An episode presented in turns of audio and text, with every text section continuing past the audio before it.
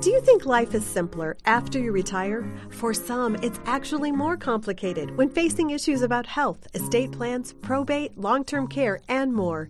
That's why attorney CPA Joe Cordell hosts Elder Talk with Joe Cordell, providing smart solutions for seniors and an open forum for older adults with important questions about their future. Here's attorney CPA Joe Cordell. Welcome to another episode of Elder Talk. This week we have standing in for Susan, Jill Enders. Welcome, Jill. Glad to be here. And this week we want to pick up with what we were talking about in our previous show. We, of course, always talk about the importance of planning. I mean, as people age, planning becomes more important. There's less margin for error. And we talk probably a little more about planning for your the last stage of your life and maybe that period thereafter. So this week we want to give a little bit of attention uh, to what might be traditionally called estate planning. That's where you need to have a plan in place to have your stuff go to the people you really care about. But in a way, the sort of story that we wanted to focus on this week kind of merges both aspects right. of that. Sometimes you might call it elder law versus estate planning law. So in this case, this involves both. It involves some mistakes that a name of someone you recognize, uh, mistakes they made perhaps in the last stages of life, perhaps it was just sheer exploitation, and then the ramifications thereafter. So there's lots of, I think, lessons here. And maybe we start by getting an overview of this story. Uh, with us today, our marvelous roving reporter, Dan Pierce is available. And, and why don't you get us started on this topic? Absolutely, Joe. Thank you for having me. Uh, the story is about uh, Mr. Cub, Ernie Banks. Uh, many of them know him as a you know hard hitting home run back in the '60s, and it, later in his life, uh, kind of became a bit of an ambassador for the team and whatnot, um, doing a lot of media appearances. You would think, with like all of that estate and family and stuff like that, that he would have everything all together. You'd assume that a guy like that would have everything in place. Exactly. right? And yeah, all of his T's crossed, I's dotted, you you name it. And you'd assume there'd be a lot of money too. yeah. although, uh, although he retired when in like seventy one. 71. 71, yeah. yeah. Okay, go ahead. Yeah, so like back in the day, what may have amounted to the the money that we think he would have earned may not have been the case, and there might have been some poor financial planning along the way. Uh, Doubtlessly, there was. Yeah. Uh, yes. Um, but needless to say, he had a caretaker later in life uh, that he had known for the, the last 12 years of his life, uh, according to the caretaker at least. Uh, her name was Regina Rice. And uh, three years before his death in January of uh, 2015, he had, or he had changed his will in the midst of a divorce. now, how close to his death?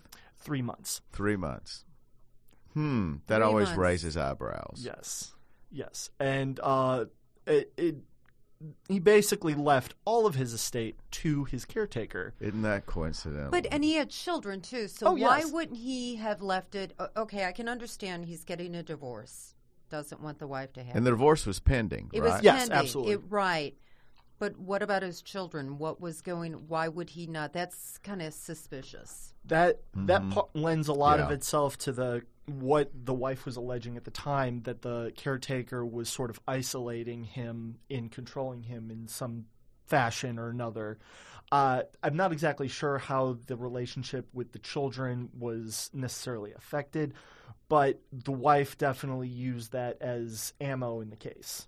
Well, and it does fit the classic profile of the sort of undue influence scenario where you have somebody who is isolated, they're dependent, they're manipulated. And he also had a diagnosis, didn't he, of dementia? Right. Yes. And that really is something I think that needs to be looked at. And that was around the same time that Yes. this that this will was prepared. Yes.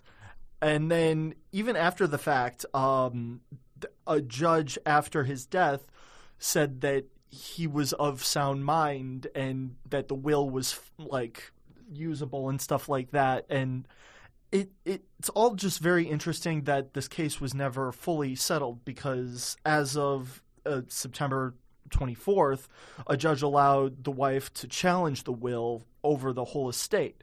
Now, the caretaker is alleging it's only worth $16,000. So why, why are we all fighting? I mean, over sixteen grand. Yeah, something tells me that there's there's more to that story, and I think that there are some other assets that are supposedly there. So there's there are two allegations. One is that there are assets that have yet to be discovered, and that there were assets that were perhaps spent or or used in some other way, concealed, and and so I think that that the judge's decision to sort of reopen this or to grant a rehearing on this issue uh, is a little unusual. Typically, when the gavel goes down, as and I don't know that it tells of this case. Of course, you know our firm wasn't involved, uh, but but I do think that the judge's initial finding, as I understand it, is that the will was was valid or that there was not undue influence.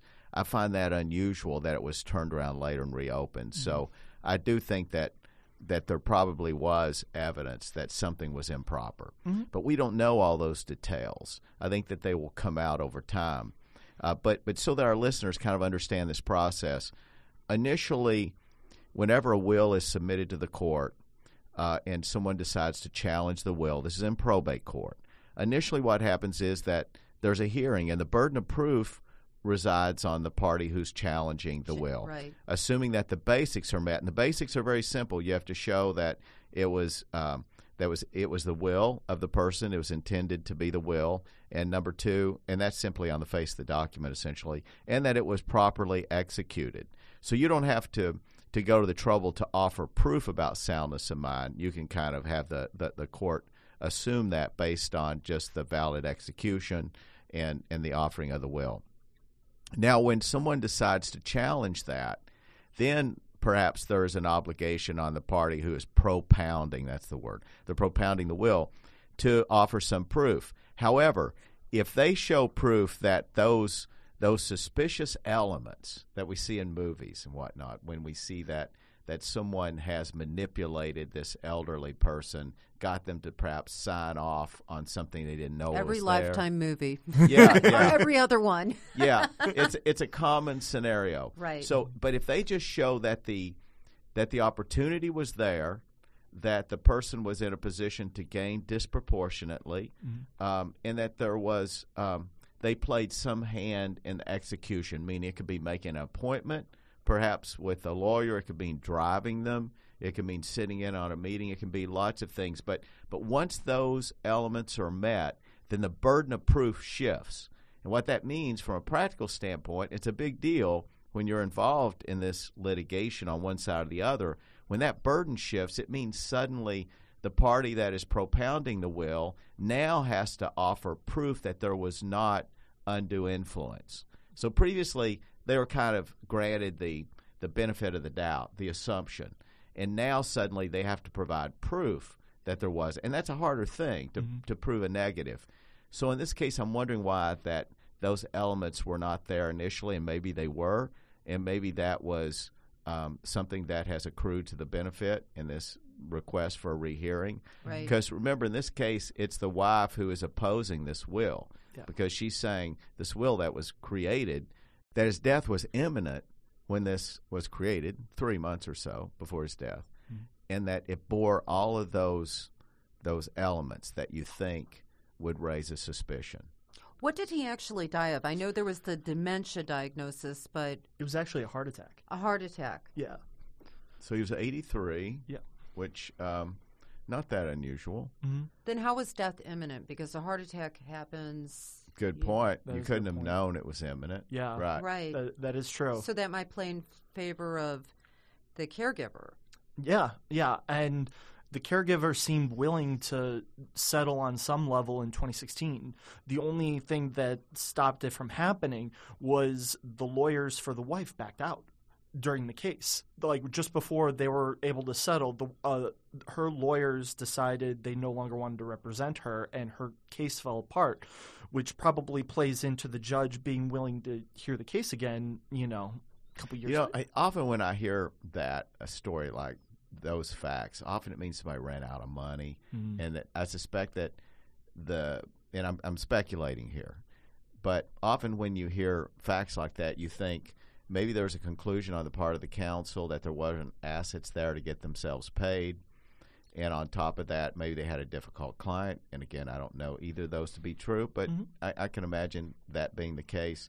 So they decide, they lose interest in the case. The woman uh, perhaps decides to go solo, perhaps to be uh, to appear without counsel. I mean, we don't know those facts, but I think maybe the case died of its own steam there at the end. So it's kind of like the caregiver is left standing as the proponent of this will. Yeah. Right. Yeah, I mean, and for her to continuously state that we're f- fighting over peanuts, there's not that much here and stuff li- like, I I am very much interested to see what um what the next decision might be. Well, and so another thing that's helpful to know, and that could explain the fact that his estate's not as large as we might suspect. Now, granted, we're we know baseball players made less money back then. Way then. less. Oh, Not yes. like today. not not like today. Um, but we know he had some deals that he was involved in, like a what was it, a The Ford dealership, right. Ford dealership, and I'm guessing that was in Chicago. Yes. And and he, he was he had a number of business interests. That's not unusual for prominent baseball players to have those. And it's interesting that there appeared to be nothing there at the end of his life. Well, he had what three divorces or two divorces before this one, so maybe he lost a lot of assets. I mean, we don't know Mm-hmm. in those divorces. and and as a practical matter, I can tell you the way the economics work on that. When you get a divorce, you you kind of like take everything you own, cut it in half, and start from there. So now you can imagine people who know about rates of return and investing, and oh, if I if I receive a seven or eight percent rate of return, I can compound in what um, six set what like what eight or nine years? No, nine or ten years. Something like that. Yeah. So the rule of 72 they call it. Anyway, so think about the impact on your compounding of your assets over your lifetime whenever you get divorced and you cut that principal amount in half. Mm-hmm. I mean, it has a dramatic impact on where you stand at age 65, Sure. 70, 75. I mean, we at, at Cordell and Cordell, yeah, we're a domestic relations firm, but we have this conversation with clients and and to the extent they can save their marriage it's often a better idea to save your marriage and and ultimately cross the finish line with a lot more assets and probably a relationship that was really not as bad as you thought it was at that time. Often relationships get in a valley. But but sometimes these divorces go through. So you, you do that three times in your life and you cut back 50% on your net assets or so. It Could- adds up. And it could mm-hmm. be a lot more when you throw in alimony and maintenance. Yes. We're just talking about assets. Oh, The- yeah. and he was hit with alimony, I know, in at least one of those previous divorces, and probably in all of them, quite frankly. I'd imagine child support also on top of that. Oh yeah, yeah. Right. So the bottom line is he could easily have gotten to where he was and not have a lot of assets. Yeah. But it is suspicious. It is very suspicious. The Cubs had to pay for his funeral e- after the fact. Like uh, they volunteered because uh, the the wife was left with the bill. What was that for? Thirty-five thousand. Yeah, it was for thirty five thousand dollars. So she loses his estate to another woman, and she has to pay for this bill. Yeah, This is uh, not a not a sympathetic scenario for No, this no. caregiver. no, But say you are someone that wants to, for for whatever reason, um, leave your money to somebody that's not a family member. Say you have some, you know, hard feelings towards a, fa- towards your family for whatever reason, and it always seems that when someone does that after the person passes away, that will is contested by the family member. So what do you do to protect that? That's a good question because I, there are there are scenarios, and this could be one of them, where there was genuinely a very positive relationship. We don't know this this because we haven't sat in on the hearings and whatnot, but I can tell you that that whenever someone does want to help a caregiver and it really is intentional, it's not the product of manipulation. Right. And they have, even with dementia, it's a long distance from someone simply having a diagnosis of dementia and they're being incompetent to create a will. Because that, mm-hmm. that's a pretty big gap because the the mental condition you need to create a will is very low, very low. The bar is about the lowest of the bar in the law. And Is that and- right? Really? Yeah, it's intended that you know there's some things people want they want to give people the right to do, and among those is decide who gets their stuff. Another low bar, incidentally, is getting married. Believe it or not, that would make sense, wouldn't it? That would oh, explain a lot of things. anyway, but but I think that the idea is that if someone understands that the nature of their act, that's one of the requirements. They they know the natural objects of their bounty. In other words, the identity of their family and their loved ones. And that's spelled out in their will. They're, Yeah. they're recognizing I do have these relatives. Yes, and the general um, uh, scope of their estate. So they have to have some idea what their assets are, not specifically, just generally, very generally. So if you think about it, it's a very low bar. So incompetency to make a will uh, means that someone is pretty far along. So the fact that there was a diagnosis of dementia three months or so before this change, um, it raises a question mark. I mean, certainly raises a red flag, but it's not determinative. So, what about this question you ask, uh, Jill? What about somebody who really does want to give to a caregiver? Someone perhaps is there at the end with them Right. And helping him out. And, and we don't know. This woman could have been just marvelously devoted to him, was entirely mm-hmm. self sacrificial. We don't know these things. Uh, how do you accomplish it? And I can tell you it's difficult. But Yeah. you have lurking on the periphery mm-hmm. family members who invariably don't like this person, invariably distrust their every motive, mm-hmm. and are determined to undo any change in an estate plan that's made. Well, among the things you do is a lawyer can clearly see this storm coming. I mean, I would argue it's a failure on the part of an estate planning lawyer to not have this will executed in a way and all those things that need to be done to maximize its ability to withstand a challenge. When they see that storm coming, I would argue it's a failure on the part of the lawyer to, to do their jobs. Because some cases, the lawyer, we know, we know when it's coming. Now, if, if we've not been informed of any of these things, it's a different story. So I'm thinking that uh, a video, sometimes the video recording of the execution is is something that I'm surprised that wasn't done. And again, maybe it's because there weren't many assets, contrary Because to the that's going to cost. To, in Yeah. Having Yeah. with your legal fees, having this will made up, right? Yeah, His estate, uh, like even after his death, was sued for eighty thousand dollars.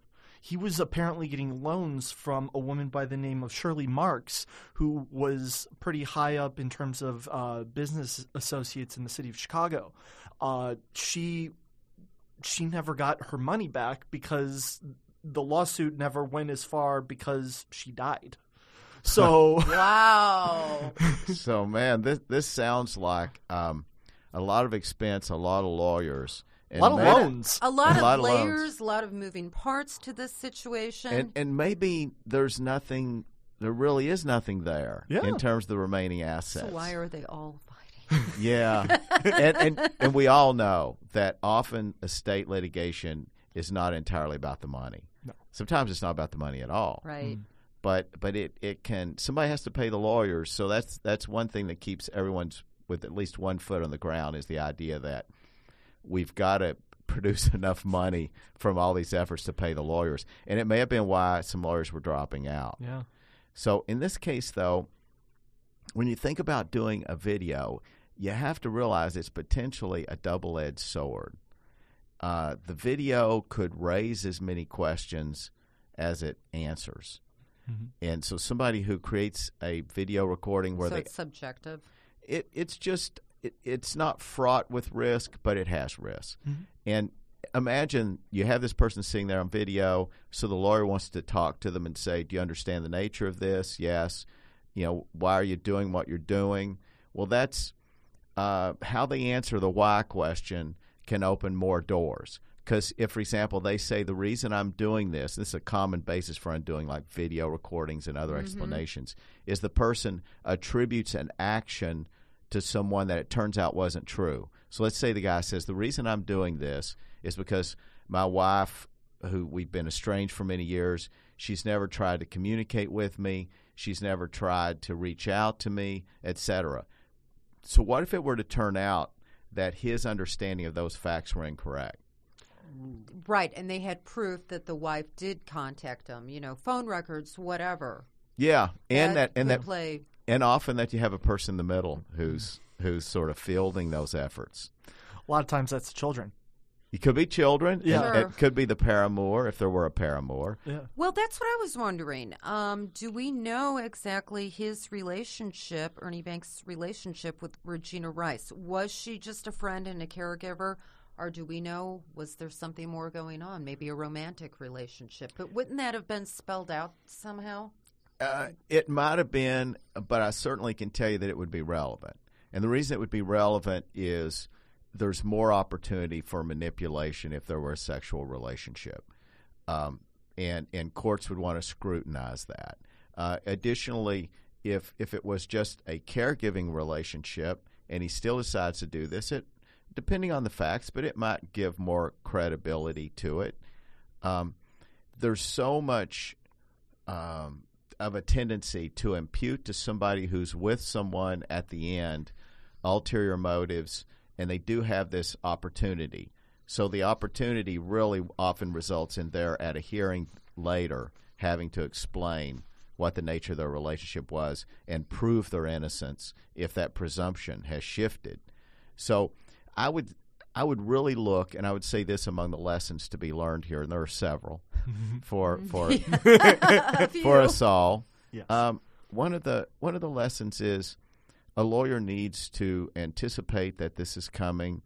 Um, whenever you see facts like this and you're talking to your lawyer doing estate planning, you need to bring them in the loop about these possible issues because the lawyer will decide then and and should have anticipated that having this woman maybe involved in the process of executing the document, present in the office at all. I mean, all those things should not should not have been permitted to happen because those are things that increase the probability that it's going to be challenged and it'll be successful when it's challenged. Uh, the will, so you can reduce some of those things by specifically excluding from those meetings these people, Right. people who are likely to be accused. Absolutely. And so often what you have though is you have a, a client who says to their lawyer, "Look, this person's really important to me. I want them to sit in on this discussion." Or I, I want their input, or they're going to continue to play a role. I want them to communicate with you on my behalf. So the lawyer's antenna should go up at that point, and they need to meet alone with their client. At one purpose of meeting alone is to assess their client's capacity or That's a good idea. Mm-hmm. Absolutely. that that's one function but the other is is to say to your client look in this case mr banks um, it can jeopardize this will if we include miss rice in any of these discussions i suggest we not include her in these discussions that she not bring you to these meetings that she not play a role and we do this to achieve your goal your goal is to give her a larger percent of the estate and if you want this to hold up, we need to take some steps to strengthen it. Then, among the things you might talk about is to is to have um, others who are there at the signing who can testify. Now, by law, you'll have two, but you can go beyond that, and you can be sure you have people that are going to be available to testify, not just a name with a notary at the end, but people who will be able to talk about the demeanor and testify about the conversation that took place at that time. I mean, there are things you can do to bolster you know, a vulnerable will. And I wonder if any of those things were done. Yeah. Yeah, that's certainly something that should have been considered, you would think, anyway. Yeah, absolutely. Um, and kind of circling back to the point of a video will, in terms of uh, exploring if they were to do it, if, if they were to have done it, rather, um, and its validity to be able to hold up. He was such a public figure that you would be able to cite, like, okay, this was the time of his last interview or something like that. You could see the coherence. You could see that. there may have been Right. events like that. Yeah, exactly. And I mean, there's for Cub fans and for Chicago media, there was no other reason to interview him except for uh, this was right during Cub Fest.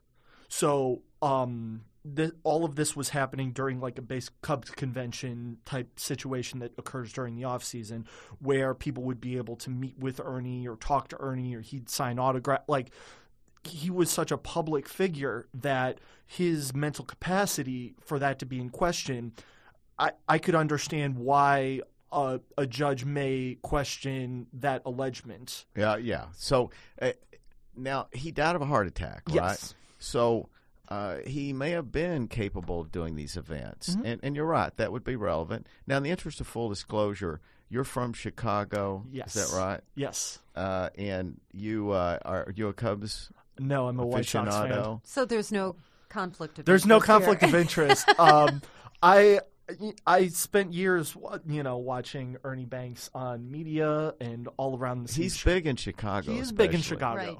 Yeah. Yeah, and I think there was a period of time when he was alienated from the team, and and then he they reconciled. This would have been decades ago. I Why think. was that? you know I'm Uh, I'm guessing it might have been a little bit of an ego thing. Nothing against Banks, but but where he felt maybe he had been disrespected. I don't know that Yes. it tells a dispute. actually, the newest book, um, it, it details uh, the a a lot of the reasons behind it. Um, it's um, Mr. Cub, the Legend of Ernie Banks, and uh, I think that's the title of the book. Um, it details how he was never properly paid, uh, like just in terms of it, like any endorsements or even his contracts and all of this Right. stuff. And one of the biggest things for Cubs in those eras was never being able to go to the World Series, never being able to win beyond, you know, September ish. You know, they had such terrible teams that a lot of times great players at those eras would blame the team and it would alienate the team. Now, eventually they would reconcile and he'd get an ambassador contract and he'd make a little bit of money on the side and all of that. But as we see, you know, throughout going through his financials, his will, all of his loans and lawsuits, he he was living a bit over his means in terms of a lot of that stuff. Uh, yeah, and he may not have been a great money manager. I mean, a lot of ball players are not. Well, Yeah. It's sure. the exception to the rule when they really are. I Yeah. bet his wife's glad there was that reconciliation with the Cubs since they ended up paying his funeral. And Yeah. She didn't get stuck with the bill. This is true. Well, so now, there, but this book that you mentioned, Yeah. uh, that's going to generate funds. yes. I mean, there are there's some what we what's known among lawyers is intellectual property, and that's just trademarks, copyrights, and other things. Surely there's some residual income relating to that that would go to his estate. I I I would believe so. And, and so th- this book that was written is this an authorized biography, Uh or do you know? I I I don't necessarily know. I know the um the family was very like open with it. So they he, the author had interviewed not only uh, members of the family, but also right before she died, they interviewed Shirley. Be- uh, Ma- or, I'm sorry, Shirley Marks, uh, the woman who Banks was getting loans from before she died. There's more than one woman involved in this picture here. so- Yeah, I think Yeah. so. Yeah, So like three women.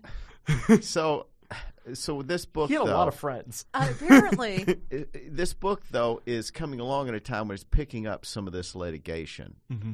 So he died in 20, 15. 15. 2015. So keep in mind this is four years ago. Mhm. So this book will pick up what's happened during this four year period. Yes. When was it? Was it published in 2019? Uh, yes. so I think that is probably part of the reason that this is getting some more attention. oh, we have a they fresh were waiting ruling. for the book to be released. It just brings more money. attention to this whole matter of the estate and whatnot. Yeah. Which, for your average person, you can't count on that sort of uh, re- scrutiny or that sort of incentive to revisit something that was pending. I assume there was a an action for rehearing or a, an appeal of this case that resulted in this new ruling. Yes, uh, the wife kind of pushed for it, and a judge allowed them or her to contest the will. So the the the case is still ongoing as a result.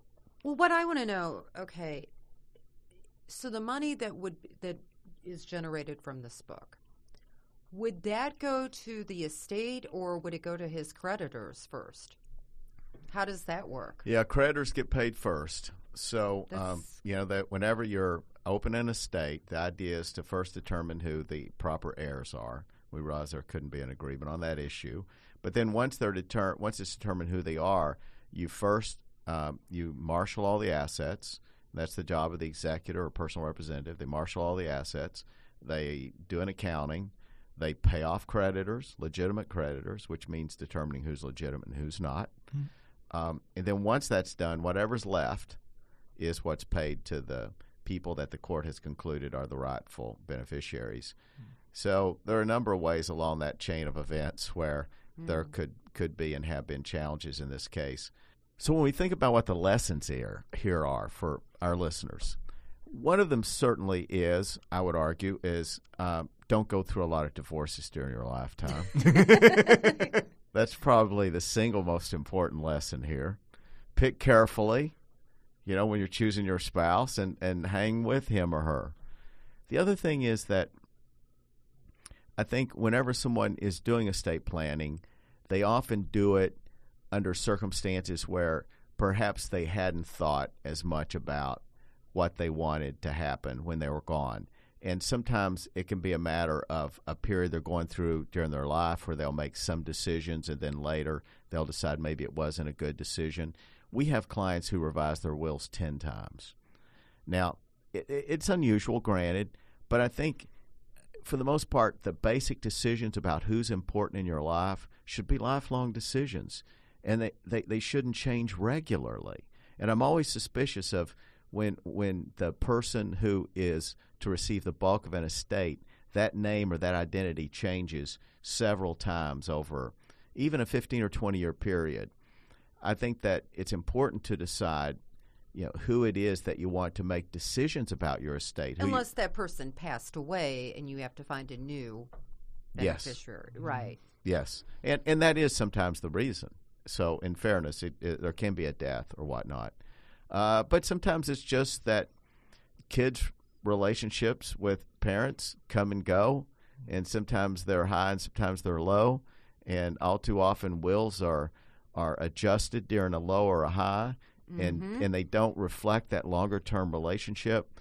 So really, I, I would suggest to you that if you're regularly having to change your will, apart from as you point out, Jill, a death, Right. but if you're regularly having to change your will, I think that maybe it's not clear to you who those core people are in your life that you can trust. And, and these relationships should survive the ups and downs. Now, in Ernie's case, in fairness, you know, he had several wives. It just we it is what it is. And he had been estranged from his last wife for a while, and we don't know the details of that.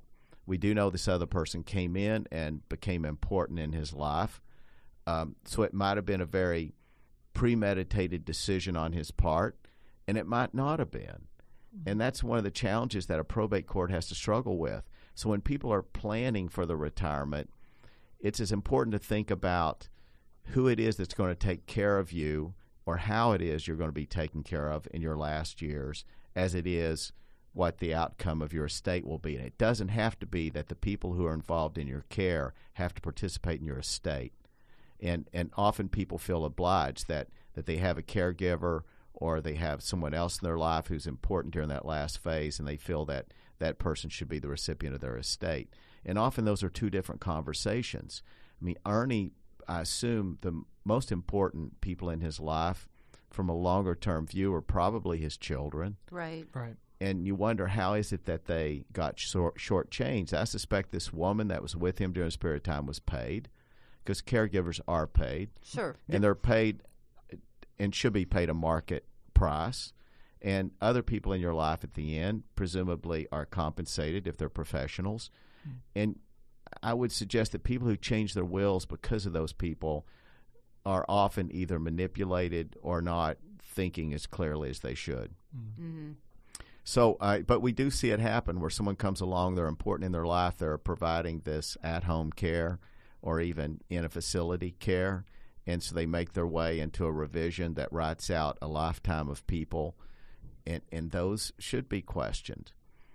So there there are a lot of lessons here. But but when it becomes someone that we know of in the media like Ernie Banks, you know, often that gets our attention in a way that the average person down the street who might have similar circumstances doesn't. Yeah.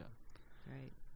And and how do we know that he didn't change his will in the heat of a moment, angry? You hear of that where someone's angry with one of their loved ones, one of their relatives, and they go and change that will, and the next thing you know, they pass away. They, you know, Mhm. and and that person is cut out. But they only did it because it was in the heat of the moment. How do we know something like that didn't happen here? And he was not not actually planning on changing it back.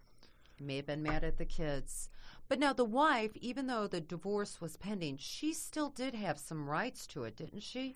Yeah, a, a wife, a surviving spouse, in this case they weren't divorced, they have a right to take against the will. Every state in the country has similar laws, mm-hmm. whether it's one third up to one half of the estate. So this marital share is something that can be claimed. I think that that this spouse, that uh, what was his wife's name at the, the Elizabeth? last wife, Elizabeth. I think that her complaint was that it was more than that. That there were assets missing, that perhaps she should have been entitled to the entire amount, and that he was manipulated, and that there was fraud. So I think that for her, it was more than simply getting this marital share. Because I have to believe she would have been entitled to that. But since it turned out that the woman kind of throws up her hands and says, you know, there's sixteen thousand bucks and a lot of debt. So you, t- what does a third mount to? So Right. it wasn't a satisfying outcome. Right. So definitely you want to plan your life much better than this. Yes. So what can we do with? Um, so let's take. Uh, we have about five minutes left here.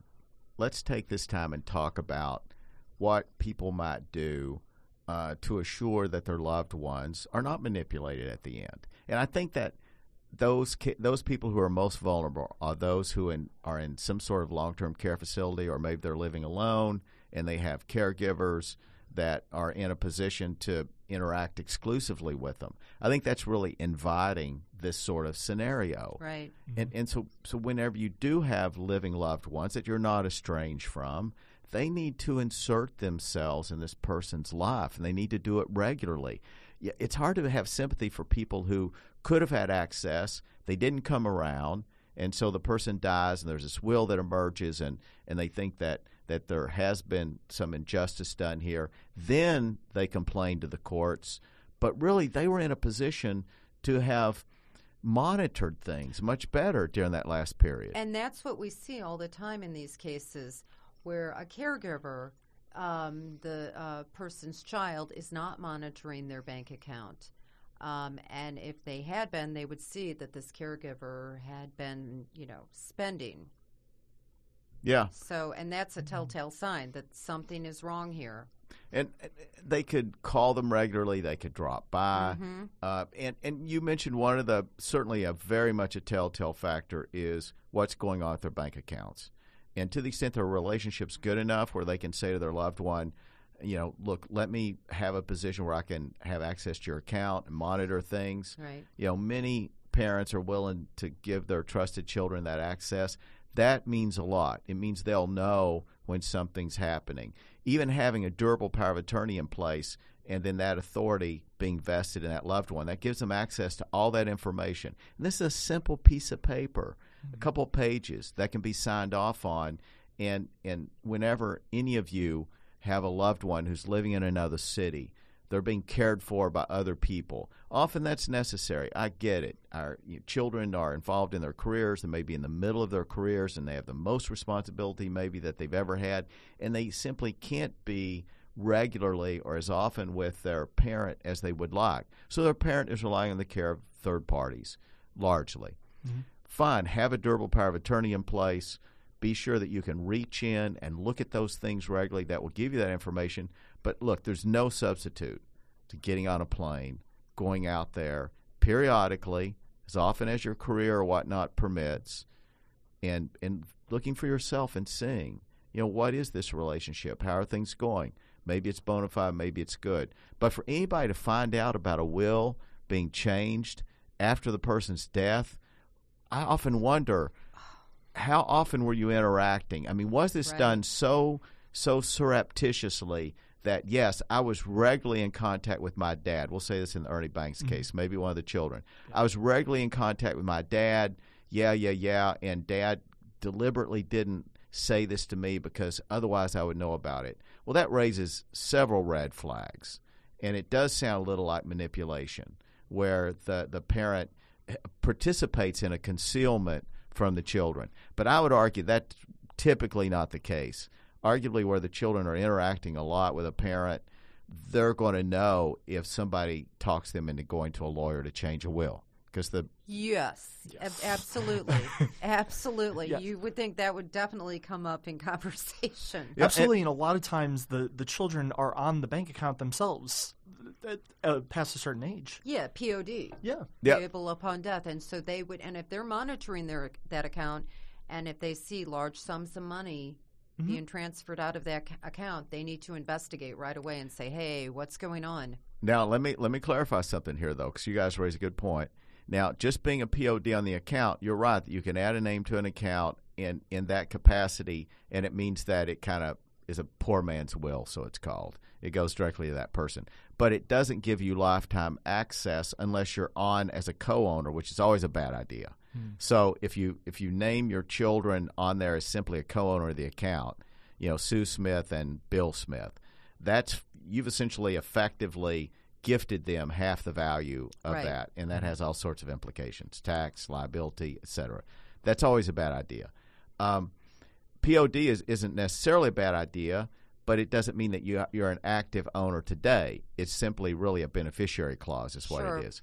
So the better way to do it is always do it with a durable power of attorney. That's that's where you can have that power. You don't have the liability. You don't have the other things that go with it. But we're all we're agreeing that the bottom line is to insert yourself, even be pushy uh, for the people you love in the latter stages of their life. Go that extra length to assure you know what's going on in their life. They're most vulnerable then, and that's when they most need you, even when perhaps they're saying they don't. Hmm. Now, they have the right to forbid you into their lives unless they're incompetent. But otherwise, they have the right to forbid you entry into their lives. Sometimes that happens. That's very sad hmm. when that happens. But usually that's not the case. I mean, I, I just find that it's where the kids are busy. Not that they don't love their parents. Right. Uh, typically, these are kids who do love their parents, but they get busy and they're just not close enough. They're just not present enough, in some sense of the word, to pick up the red flags that I suspect existed in Ernie Banks' case. We won't pick on that or, or his kids too much because we don't know those details. But but we can say what often is the case, and what often is the case is the kids are simply not inserting themselves to the extent they can and should. And oftentimes, the kids are the ones that select this caregiver, and so they may trust. That's this a good point. Yeah. and Very good point. That you know, hey, this is a person we know, we trust. They would never hurt mom or dad, Mm-hmm. take advantage of them, and then boom, something like this happens. Yeah, I mean, Mm-hmm. it, it was said that he- she knew him for 12 years. Now, that goes into his marriage. Like, if he's or if she's that big of a presence, they might not have known that this was going to happen or suspected that this was going to be the outcome.